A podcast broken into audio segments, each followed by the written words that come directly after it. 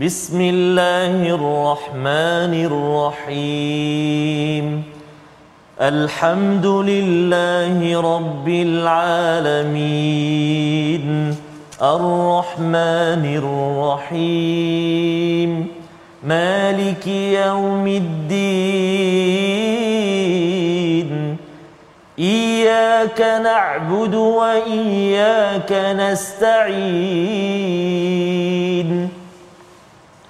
اهدنا الصراط المستقيم.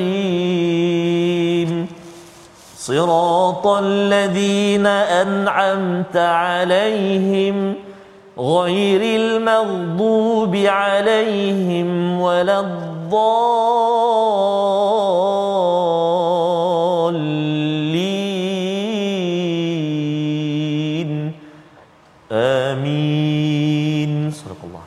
Assalamualaikum warahmatullahi wabarakatuh. Alhamdulillah wassalatu wassalamu ala Rasulillah wa ala alihi wa man wala syada la ilaha illallah syada Muhammadan abduhu wa rasuluhu. Allahumma salli ala sayidina Muhammad wa ala alihi wa sahbihi ajma'in. Amma ba'du. Apa khabar tuan-tuan dan puan yang dirahmati Allah sekalian?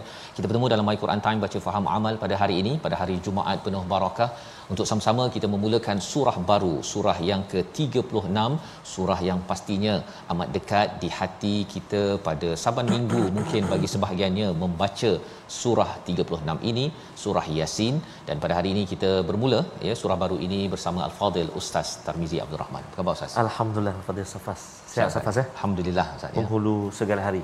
Penghulu segala hari dan kita pun bertemu Istimewa. dengan ya qalbul Quran. Subhanallah. Ya, subhanallah ya jantung kepada Al-Quran dengan degupan jantung yang hidup dengan Al-Quran ini maka insya-Allah kita akan mampu untuk sihat dalam hidup kita kalau jantung ini tidak difahami ataupun tidak dihidupkan dengan baik maka akan berlakulah sakit jantung Allah. dalam masyarakat yang kita tidak mahu ia berlaku ya. dan insyaallah kita harapkan kita dapat sesuatu belajar daripada halaman yang ke-440. Kita mulakan dengan doa ringkas kita subhanakala ilmalana illa ma 'allamtana innaka antal alimul hakim rabbi zidni ilma. Kita saksikan apakah sinopsis ringkasan bagi surah Yasin ayat 1 hingga 12. Pada ayat 1 hingga 12 ini kita akan melihat kepada Al-Quran. Allah bersumpah dengan Al-Quran dan juga Allah nak menekankan tentang kerasulan Nabi sallallahu alaihi wasallam sebagai utusan kepada seluruh manusia dan apakah apakah kepentingan menyampaikan dakwah itu kepada seluruh kepada seluruh manusia.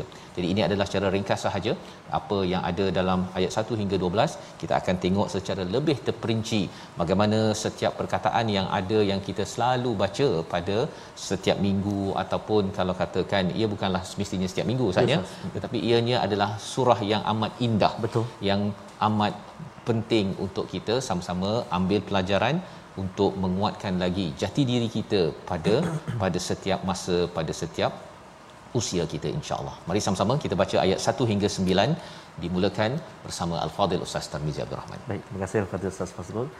Bismillahirrahmanirrahim. Assalamualaikum warahmatullahi wabarakatuh. Alhamdulillah wassalatu wassalamu ala Rasulillah wa ala alihi wa sahbihi man wala. Allahumma salli ala sayidina Muhammadin wa ala ali sayyidina Muhammad.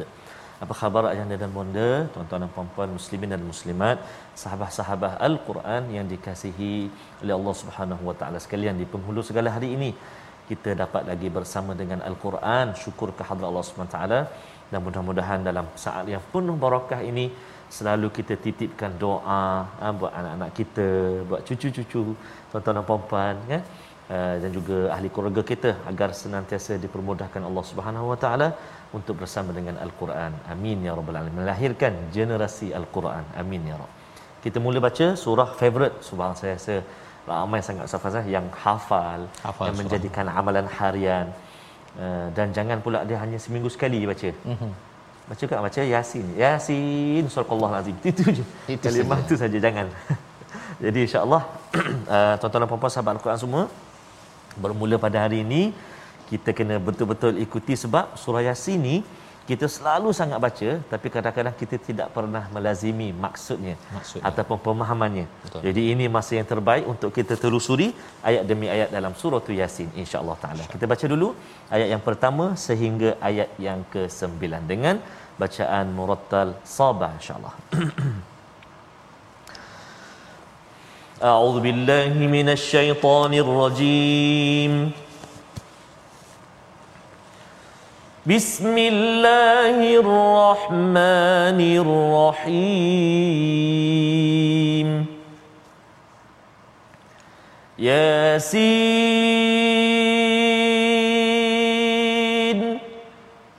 والقرآن الحكيم. إنك لمن المرسلين على صراط مستقيم. تنزيل العزيز الرحيم.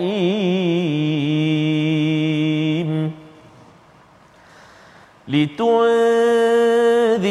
قوما ما أنذر آباؤهم فهم غافلون لقد حق القول على أكثرهم فهم لا يؤمنون إنا جعلنا في أعناقهم أغلالا فهي إلى الأذقان.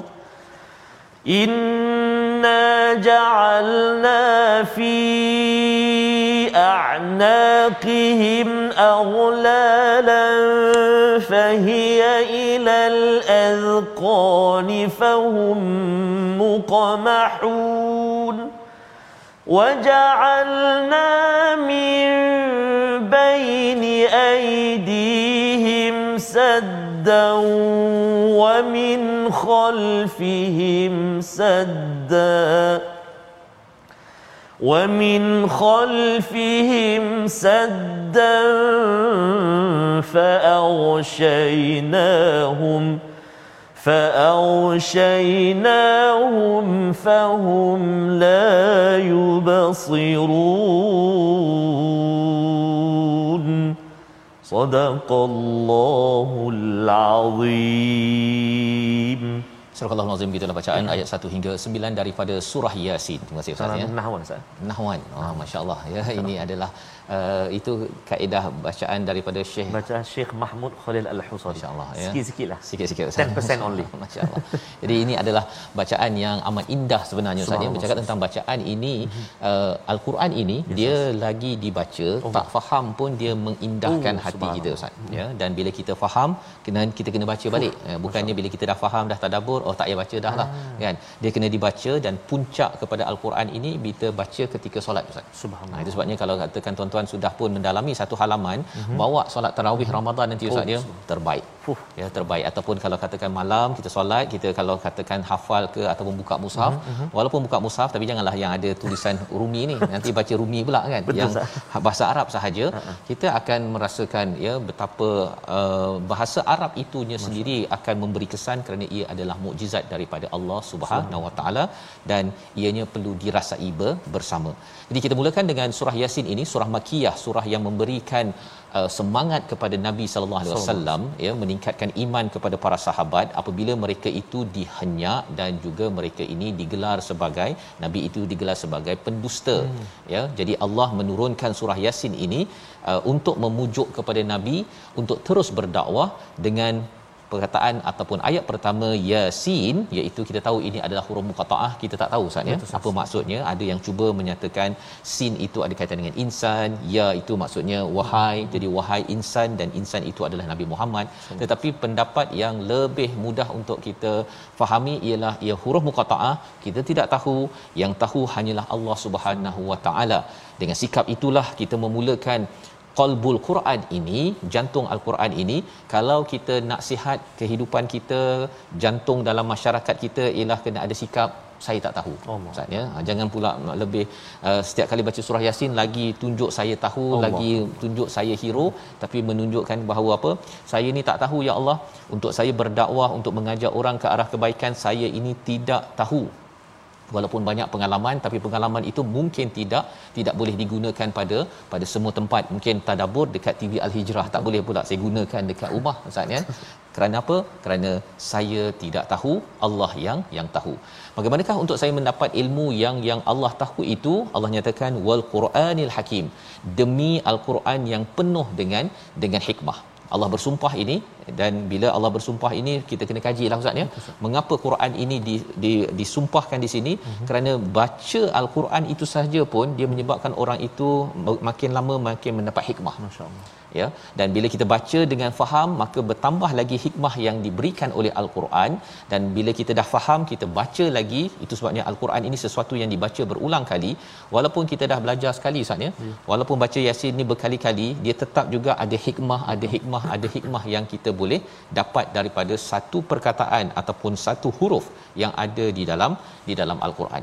Inilah sumpah Allah dan bila Allah bersumpah dalam al-Quran ini biasanya selepas sumpah itu Allah bawakan kepada kepada topik yang besar apakah topik tersebut innaka laminal mursalin sesungguhnya engkau adalah di kalangan para rasul-rasul yang diutus oleh Allah Subhanahu wa taala Allah menegaskan perkara ini pasal orang di Mekah itu kata bahawa engkau ni penipu, hmm. engkau kata je rasul konon ya. Jadi bila orang dah mempersoalkan nabi Allah kata cukuplah al-Quran ini sebagai saksi bahawa nabi ataupun Nabi Muhammad itu sebagai rasul diutus oleh Allah Subhanahu Wa Taala. Tak perlu bergantung kepada orang musyrik yang ada pada waktu itu. Sudah cukup kebenaran daripada al-Quran.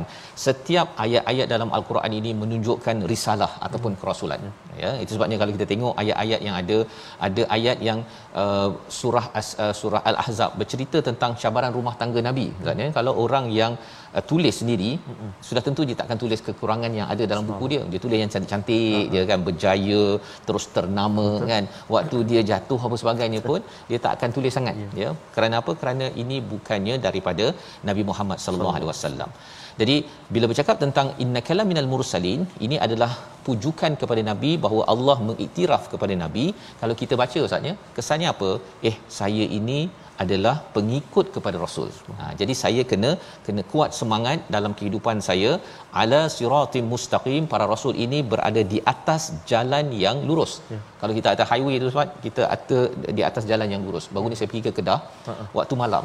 Bila waktu malam tu dia punya tanda putih dekat tengah uh jalan tu tak apa nampak. Hujan kan? Hujan. Betul. Jadi waktu tu kita rasa macam eh ini kalau tersilap ini uh-uh. kan. Betul. Jadi pada waktu itu baru kita tahu ala ini amat penting Ustaz. Kita uh, apa? Amat jelas. Ya amat jelas bahawa saya berada di atas jalan highway tersebut. Bukannya sudah berada di hmm. di tepi ya. Ha, kalau dah waktu tepi tu kira dah berada di CP-CP lah tu. Betul, ya yang amat bahaya.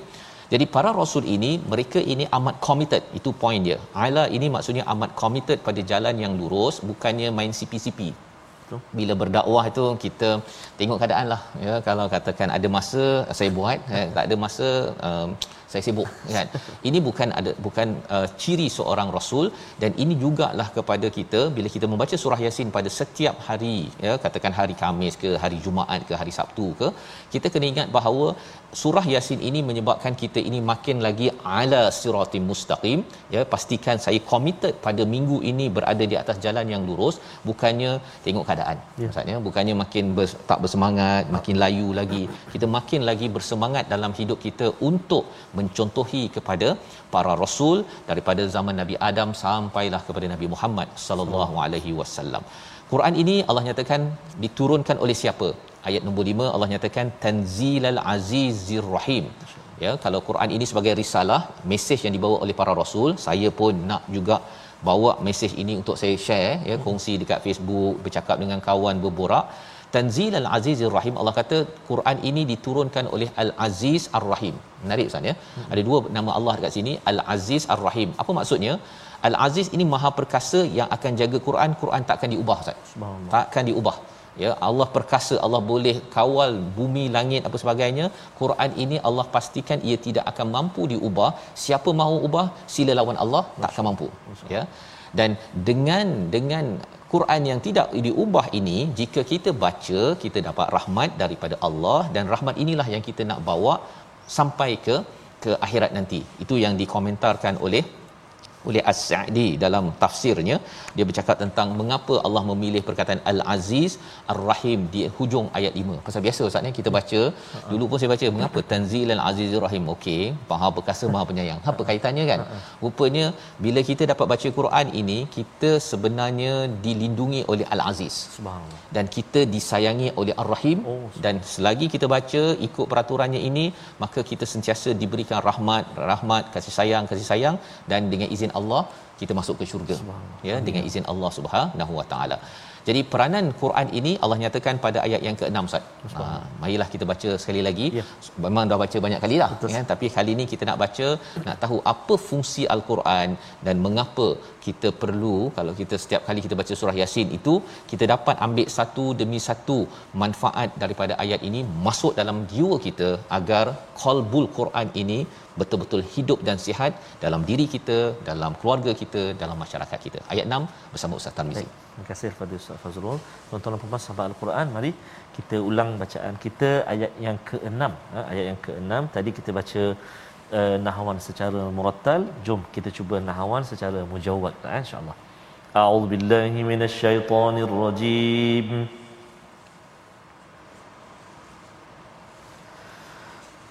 لتنذر قوما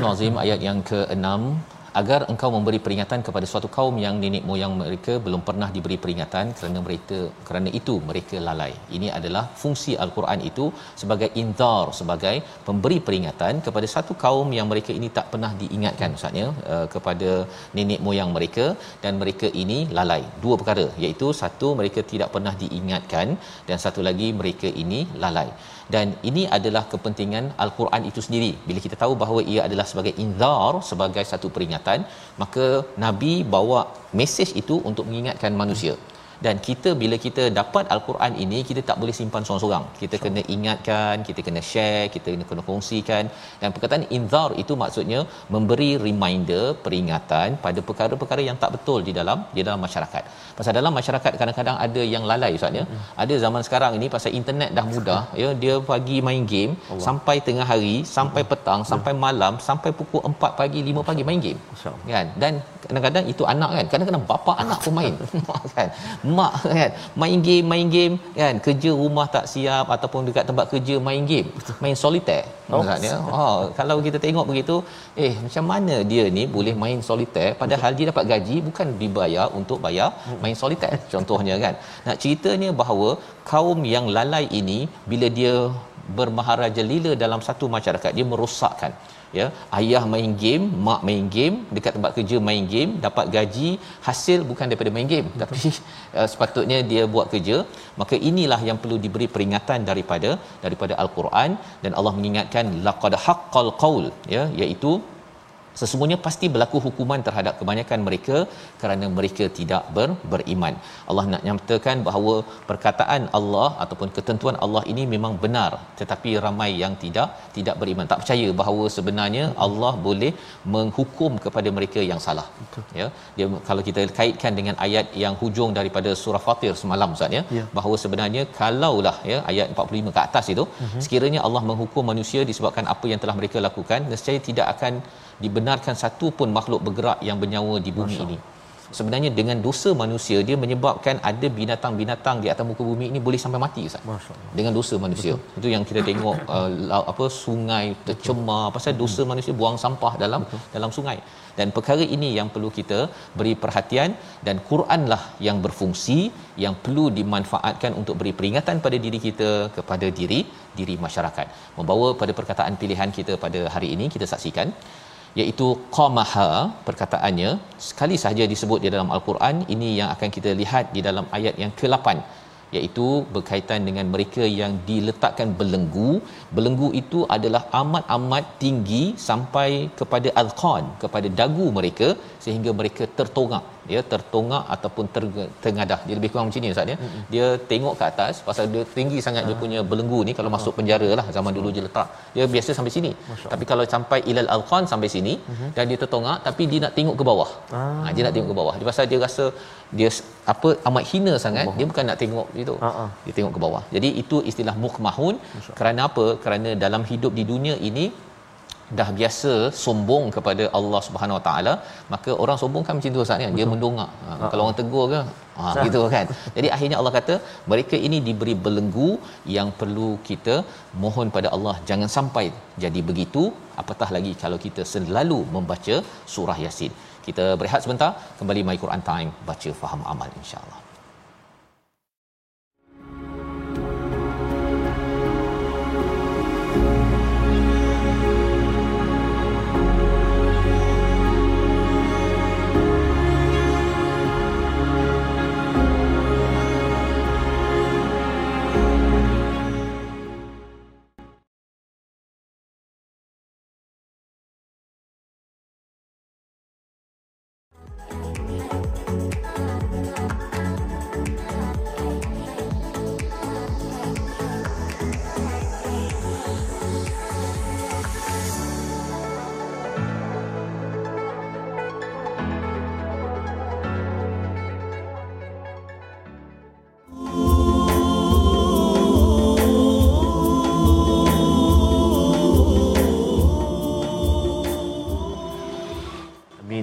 alamin mudah-mudahan ustaz ya. ya.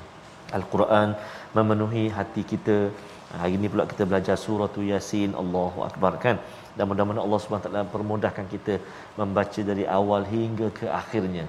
6236 ayat dalam kehidupan kita yang Ustaz Fas pernah kongsikan itu berapa yes. ratus jam tu ah berapa hmm. ribu jam kan kita ada setengah juta jam setengah juta jam ya Allah. Lepas tu kita nak pinjam sehari satu jam je sekurang-kurangnya kan? Safas eh? Uh, dan juga sahabat-sahabat Al-Quran tuan-tuan dan puan-puan semua. Insyaallah mudah-mudahan Allah Subhanahu Wa Taala permudahkan. Amin ya rabbal alamin. kita nak singgah seketika ke ruangan tajwid. Kita nak melihat uh, apakah kalimah yang kita nak fokuskan nak kongsikan pada hari ini dalam surah yasin yang kita baca pada hari ini. Jom kita saksikan. Baik, ulang kaji ayat ataupun kalimah pilihan.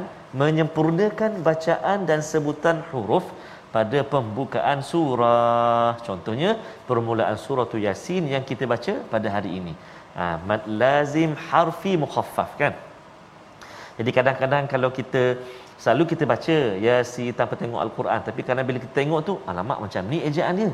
Macam mana nak baca ni? Yas ke apa? Ah, so kena hati-hati ejaan dia sebenarnya. Ya, ya alif. Sin, sin, ya nun. Oh, itu sebenarnya. Jadi ya dua harakat, sin boleh baca dua, empat atau enam harakat kan? Contoh yasin. Hujung dia sin ya nun hujung dia nun. Sebab ada kadang-kadang masa saya kecil-kecil dulu budak-budak kan belajar baca hujung tu dia tak bunyi nun safas hmm. dia bunyi yasin. Oh itu. Bunyi ngaji. Ha. Dekat Terengganu tu Terengganu. Okey contoh. Jadi kena hati-hati. Yasin. Jangan ya tu panjang. Yasin. Salah. Ah, Ya tu dua harakat saja. Jangan dua rakaat. Eh. Yasin. Contoh contoh cara cara bacaan dia. Jadi saya yakin dan percaya tuan-tuan dan puan-puan ibu ayah sekalian sudah menguasai uh, bacaan surah Yasin ini dan mudah-mudahan kita dapat lagi menambah baik bacaan kita insya-Allah taala. Selamat mencuba bersama dengan guru-guru kita insya-Allah. Silakan InsyaAllah. Fadil. Terima kasih ucapkan Ustaz ya. Bagaimana nak membaca Yasin sebentar Betul, tadi lah. Sama juga Alif Lam Mim ya. Perlukan guru untuk kita belajar. Kalau tidak nanti jadi alam pula Betul, kan. Ya. Jadi Yasin sama juga Yas ke Yasin. Pasal bila dengan ilmu inilah kita dapat baca dengan benar wal Quranil Hakim demi Al-Quran. Ya, Al-Quran ini telah disumpahkan. Jadi maksudnya ia sebagai satu perkara yang amat besar yang perlu kita ikut disiplinnya untuk kita mendapat hikmah. Ha, kalau salah uh, dia punya prosedur Ustaz ya, tak dapat hikmah. Ha, dia mungkin melemahkan lagi kepada kita pasal asyik salah je kan. Akhirnya tak bersemangat Betul, pasal. Tak berapa sedap. Ha, Ha, itu sebabnya kalau imam tu kena baca dengan betul pasal kalau tidak makmum kat belakang tu dia jadi Betul, gelisah kan. Ya, terutama waktu solat tarawih lah kan. Betul. Ha, jadi bila kita baca elok-elok pada imam-imam yang ada dah boleh dah buat persediaan menuju ke Ramadan ini agar bacaan itu disemak dan buat yang terbaiklah terutama kalau katakanlah imam kat rumah kan. Ha, jadi ayah-ayah tu kena belajar. Betul, ya surah-surah pilihan yang apa uh, surah lazim, Surah lazim. belajar ya belajar sama-sama. Di online banyak ya dengan Ustaz Tar pun boleh dengan Ustaz Tir. Untuk sama-sama kita buat yang terbaik bagi al-Quran al-Hakim. Baik, kita ingin meneruskan ya ayat yang seterusnya. Tadi kita dah baca sampai ayat 9 Ustaz ya. Kita sudah tadabbur, kita lihat sedikit tentang ayat ke-8 ini. Ya Allah Allah menyatakan tentang Allah berikan belenggu kepada kepada uh, leher mereka itu sehingga kepada dagu ya azqan fahum muqmahun sehingga mereka ter terdongak ter, tengadah kerana apa kerana mereka ini sombong Ustaz Ya. ya sombong dan disambung pada ayat ke-9 itu waja'alna min baini aidihim sadda wa min khalfihim sadda fa'aghshaynahum fahum la yubsirun. Dulu saya belajar ayat ni kalau pergi apa naik kereta laju sangat kan baca ayat ini Ha, nanti uh, polis trafik tak nampak kan saya boleh lepas kan. Betul. itu amalan yang diajarkan. Tapi apa sebenarnya isi daripada ayat 9 ini kita nak baca sekali lagi Baik, Ustaz ya tapi kita akan terus ayat 9 10 11 sampai 12 Baik. bahagian kedua untuk kita memahami qalbul Quran surah Yasin bersama Ustaz Tarmizi silakan Terima Ustaz kasih Al-Fadhil Ustaz Fazrul. Tuan-tuan dan puan muslimin dan muslimat, sahabat-sahabat Al-Quran yang dikasihi Allah SWT sekalian, saya setuju benar. Ustaz sebut bacaan dah tadi tu kan. Dia baca masa kena roblok je. Roblox saja. Kalau tak kena roblok tak ada baca Yasin. Tak baca. baca dia tu buka tikar hembus. Fuh dia tu. Bukan tak kena makin banyak kena.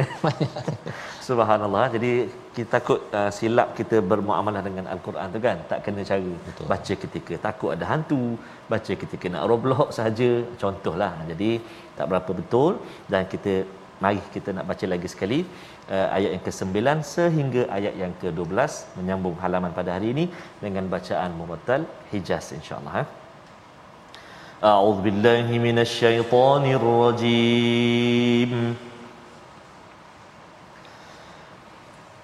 وجعلنا من بين أيديهم سدا ومن خلفهم سدا. ومن خلفهم سدا فأغشيناهم فهم لا يبصرون.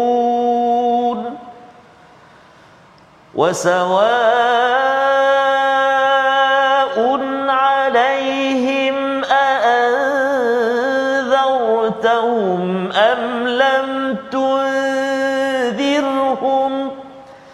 أم لم تنذرهم لا يؤمنون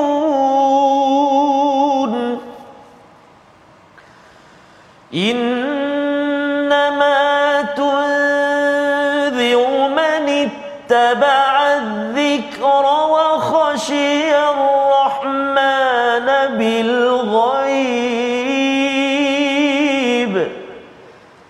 فبشره بمغفرة وأجر كريم.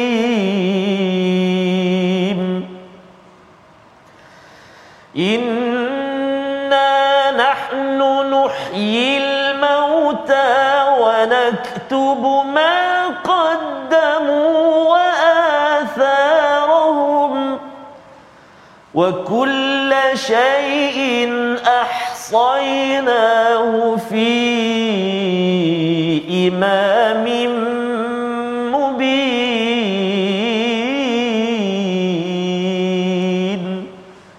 صدق الله العظيم. Surah Al-Azim itulah bacaan daripada ayat 9 hingga 12. Kita menyambung selepas ayat yang ke-8 sebentar tadi istilahnya mukmahun Ustaz ya. Uh, dia terdongak dan dia pandang ke bawah ya. Dia terdongak dan pandang ke bawah kerana ada belenggu. Uh, menyebabkan apa? Kalau katakan saya Ustaz ya, kalau terdongak dan nak cuba pandang ke bawah, ada pen kat bawah pun tak nampak Allah ya. Pasal apa? Pasal orang yang sombong apabila ada kebenaran di depan matanya pun dia tak akan nampak. Ya, bila diingatkan oleh Nabi Muhammad sallallahu alaihi wasallam tapi dia balas dengan dia sombong, dia merasakan nabi ini tidak betul, penipu digelarnya, maka itu kesannya seseorang itu tidak dapat melihat kepada kebenaran al-haq daripada siapa daripada Allah Subhanahu Wa Taala. Pelajaran untuk kita ialah dalam hidup kita ini kita ada al-Quran Ustaz ya. Al-Quran ini mengajar kita kepada pelbagai kebenaran dan kebenaran itu datang daripada mana? Yang pertama waja'alna min baini aidihim sadda iaitu Allah kata Allah jadikan di kalangan mereka di depan mereka itu satu dinding. Sepatutnya di depan mata kita ini kita boleh nampak matahari, kita boleh nampak bulan, boleh nampak pokok, nampak apa lagi burung dan sebagainya. Dalam surah Fatir sebelum ini macam-macam suruh tengok pada gunung, tengok kepada air, kepada awan. Kita boleh nampak perkara di depan mata kita min baini aidihim tapi bagi orang yang sombong ada sadar, ada dinding. Dia tak nampak bahawa sebenarnya daripada awan yang turun daripada awan itu air air itu akhirnya menghidupkan tempat yang tandus pokok yang rendang dan keluar buah yang sedap dimakan memberi manfaat pada dunia. Bagi orang yang ada sadar dia rasa macam apa aku kisah? Ha ya. Ataupun dia tidak dapat me- berfikir sampai tahap begitu. Dia tak dapat lihat kebenaran bahawa sebenarnya kalau pokok mangga menghasilkan mangga yang sedap yang memberi manfaat saya ni saya ni daripada wahyu apa manfaat yang saya sebarkan kepada seluruh dunia? Dia tak dapat. Yeah. tak dapat point itu.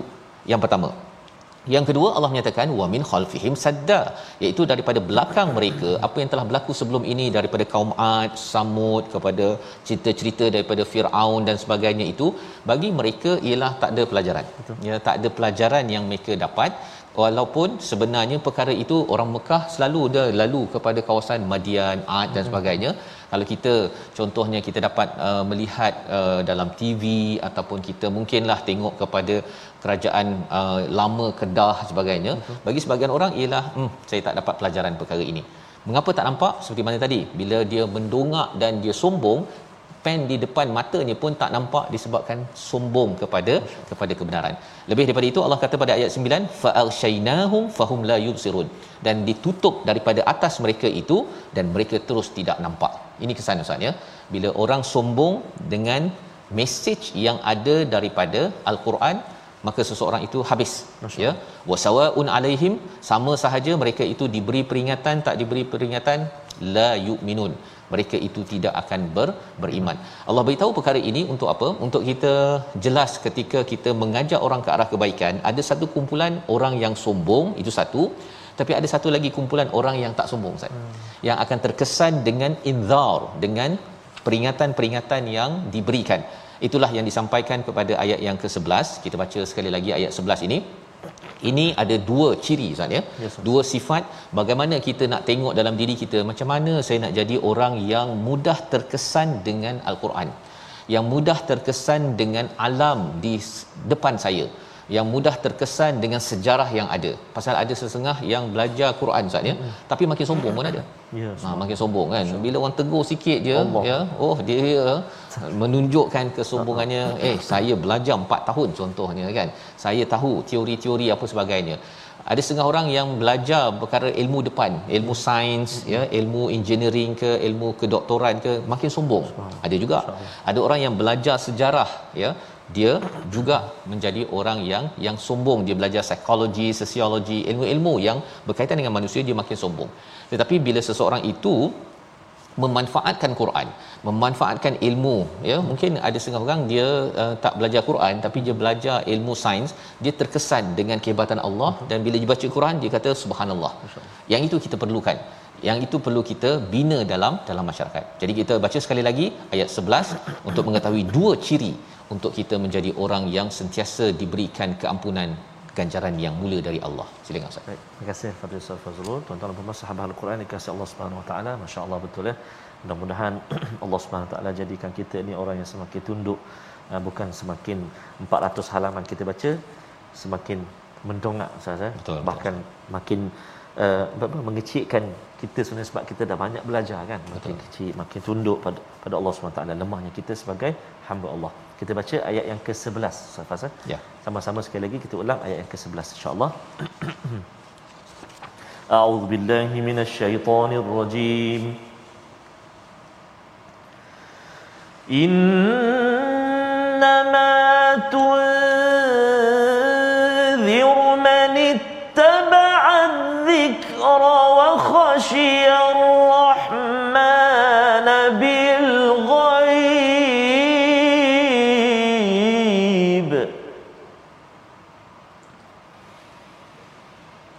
فبشره بمغفرة وأجر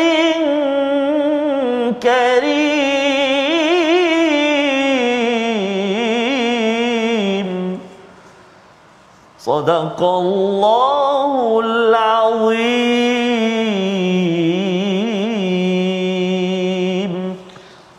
engkau hanya memberi peringatan kepada orang yang mahu menerima peringatan dan yang takut kepada Tuhan yang Maha Pemurah walaupun mereka tidak melihatnya. Maka berilah kepada mereka kabar gembira dengan dua perkara, keampunan dan pahala yang mulia. Jadi ada dua sifat ustaz ya dan dua janji daripada Allah.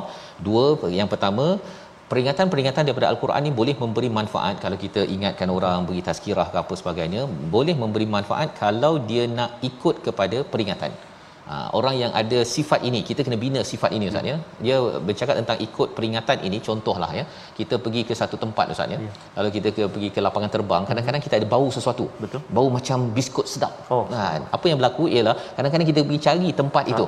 Ha, yang yang yang bau sedap itu namanya azzikr ha. peringatan ataupun signal ya. kita akan pergi ke tempat itu dan kemudian kita tengok wah beratur ha. ataupun kalau dekat KL tu ada yang beratur panjang betul. tu kan dekat nasi kandar tu pasal apa pasal peri, kita dapat ah ini mesti sedap ya jadi ini adalah sifat yang perlu kita bina dalam hidup kita ini. Kalau ada tazkirah ataupun peringatan daripada al-Quran kalau kita nak tahu kita ni orang yang akan respon dengan baik atau tidak yang pertama kita ni memang jenis orang yang dapat signal kita terus nak ikut. Hmm. nombor satu. Dan yang keduanya ialah wa khasyar rahman nabil ghaib iaitu takut kepada ar-rahman ketika al-ghaib. Iaitu ada dua maksud di situ. Satu tak nampak Ar-Rahman ya Allah Subhanahu Wa Taala. Dan yang keduanya tidak nampak apakah kesan daripada sesuatu perkara yang kita buat. Kalau buat baik dapat pahala. Kalau kita buat dosa dapat uh, kalau buat jahat dapat dosa dapat azab. Kita tak nampak sekarang ustaz ya. Betul. kita mungkin Allah bagi uh, pahala syurga itu satu hari nanti wow. tak nampak. Betul. tetapi bagi orang yang akan dapat manfaat daripada inzal peringatan al-Quran dia akan rasa takut tersebut dan menarik dalam ayat ini ya dikomentar oleh Ibnu Ashur mengapa digunakan sini? Wa khasyar rahman bukannya wa khasyallah ya. Iaitu ar-rahman biasanya satu orang musyrik tak biasa dengan istilah ar-rahman. Jadi Allah nak beritahu eh ini adalah nama yang yang mulia ar-rahman nombor satu. Tapi nombor dua ialah ar-rahman ini biasanya orang yang sayang kita tak payah takut. Betul. Kan tapi di sini Allah nyatakan takut. Ha. ha mengapa kita kena takut kepada yang Maha Penyayang? Pasal kita tak nak kurang kasih sayang. Subhanallah. Ha, tak nak kita ni kalau kita boleh tak satu saat pun kurang kasih Betul. sayang daripada Allah. Bila Allah sayang kita 24 jam, Allah. mak sayang 24 oh. jam, hmm, memang datang balik saja masak apa saja apa nak makan saja mak masak. Oh. kan? Itu mak yang penyayang. Tapi kalau mak tak sayang kan dah marah apa sebagainya kau balik-baliklah pandai-pandai cari buka periuk sendiri. Kan begitu kan? Allah. jadi nak ceritanya itu sebagai suatu perumpamaan tapi walillahil mathalul a'la Allah ini adalah yang maha pemurah yang kita perlukan rahmat pada setiap masa kita perlukan rahmat pada setiap masa untuk diri kita untuk keluarga kita masyarakat kita. Jadi bagi orang yang wahasyar rahman dia takut. Allah tak beri kasih sayang yang cukup kepadanya sehingga dia kena uruskan hidup sendirian. Maka orang inilah yang akan akan mendapat manfaat daripada Quran. Allah kata fabashirhu bimaghfiratin wa ajrin karim. Orang yang ada sifat begini berikan kabar gembira mereka satu dapat keampunan dan yang keduanya mendapat ganjaran yang mulia dari Allah Subhanahu Taala. Mengapa perlu keampunan? Kerana kita ada banyak silap. Ya, kalau silap kita banyak sangat kita akan di di didenda ataupun dihukum oleh Al-Aziz. Tetapi bila ada keampunan kita silap tapi Allah ampunkan ustaz ya. Ha, walaupun ada banyak kesilapan kerana kita menjawab respon kepada Al-Quran Allah akan ampunkan. Yang keduanya adalah ajrin karim. Pasal di dalam di dalam uh, masyarakat di musyrik uh, di, di Mekah itu uh, mereka yang beriman itu mereka tidak diberi ganjaran yang mulia. Mereka dihina, mereka dipukul. Jadi bila mereka masih lagi ikut kepada al-Quran dia ingat bahawa tak apalah kita tak mulia di sini. Kita dipandang hina oleh uh, Umayyah bin Khalaf kepada Bilal contohnya. Tapi Bilal kata ahad ahad ahad. Kerana apa ustaz ajrin karim. Saya akan mulia dan kamu akan hina suatu hari nanti. Dengan semangat itulah yang menyebabkan mereka all out untuk berdakwah dalam kehidupan mereka. Ayat 12 sebagai satu panduan memberi semangat kepada kita bahawa dengan al-Quran inilah Allah menghidupkan yang yang mati dalam hati. Dan wanaktubu ma qaddamu wa atharahum kita baca sekali lagi ayat 12 ini memberi semangat kepada kita setiap kali kita membaca surah yasin silakan ustaz Terima kasih kepada Ustaz Fas. Ayat ke-12 tuan-tuan dan puan-puan, jom kita baca. A'udzubillahi minasyaitonirrajim.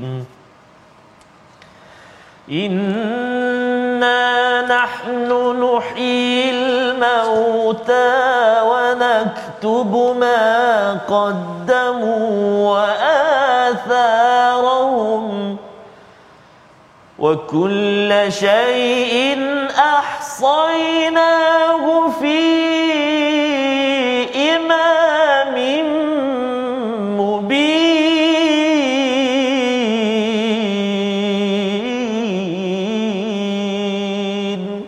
صدق الله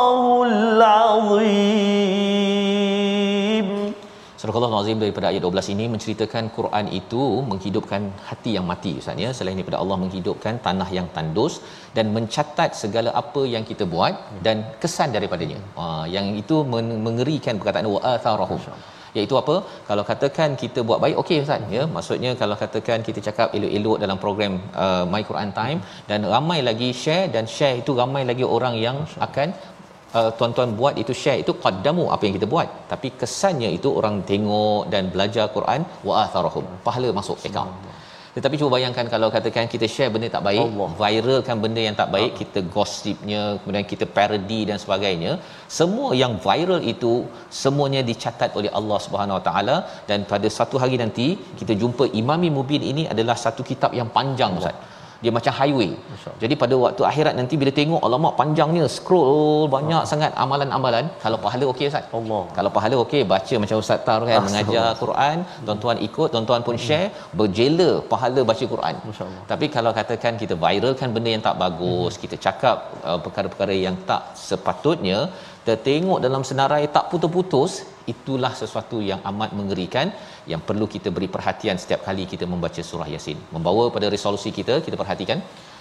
Iaitu yang pertama daripada surah yasin ini kita baca Quran untuk mendapat lebih banyak hikmah daripadanya. Yang kedua hargai alam dan sejarah untuk kembali kepada Allah dan agar tidak menyombong diri. Yang ketiga kita bina rasa ingin mengikuti kebaikan dan sentiasa takut Tuhan tidak kira di mana jua kita berada. Kita berdoa. Terima kasih Ustaz A'udzu billahi minasy rajim بسم الله الرحمن الرحيم الحمد لله رب العالمين والصلاة والسلام على رسول الله الأمين سيدنا محمد وعلى آله وصحبه أجمعين اللهم يا الله ويا رحمن ويا رحيم أمبن الله دوسا دوسا كمي يا الله أمبن الله دوسا إبو أيا كمي إبو أيا مرتوى كمي يا الله مسلمين مسلمات من المؤمنات برحمتك يا أرحم الراحمين Ya Allah ya Rahman ya Rahim jadikan Al-Quran senantiasa mekar subur dalam jantung hati kami ya Allah. Memandu kehidupan kami ya Arhamar Rahimin. Mencapai keridaan-Mu ya Allah ya Arhamar Rahimin. Ya Allah ya Tuhan kami jadikan kami ini hamba-hambamu yang benar-benar menghargai Al-Quran. Membacanya memahaminya mengamalkannya ya Allah اللهم إنا نعوذ بك من البرص والجنون والجذام ومن سيء الأسقام. وصلى الله على سيدنا محمد وعلى آله وصحبه وبارك وسلم. والحمد لله رب العالمين. تقبل الله منكم. Minna wa minkum taqabbal ya karim. Moga-moga Allah mengabulkan doa kita dan terus ustaz ya. Kita menyeru pada tuan-tuan kita ingin sama-sama terus menyebarkan sebagaimana Rasul menyebarkan risalah al-Quran ini dalam tabung gerakan al-Quran sebagai satu amalan maqaddamu. Harapnya dengan tabung ini tersebar lagi kesedaran al-Quran. Wa atharahum itu semuanya kesan-kesannya tercatat dalam amal imam mubin dalam kehidupan kita insya-Allah. Kita bertemu lagi dalam ulangan pada malam ini dan juga pada pagi esok dan kita akan mengulang kaji beberapa halaman ya. sebelum kita meneruskan surah Yasin My Quran Time baca faham amal insya-Allah.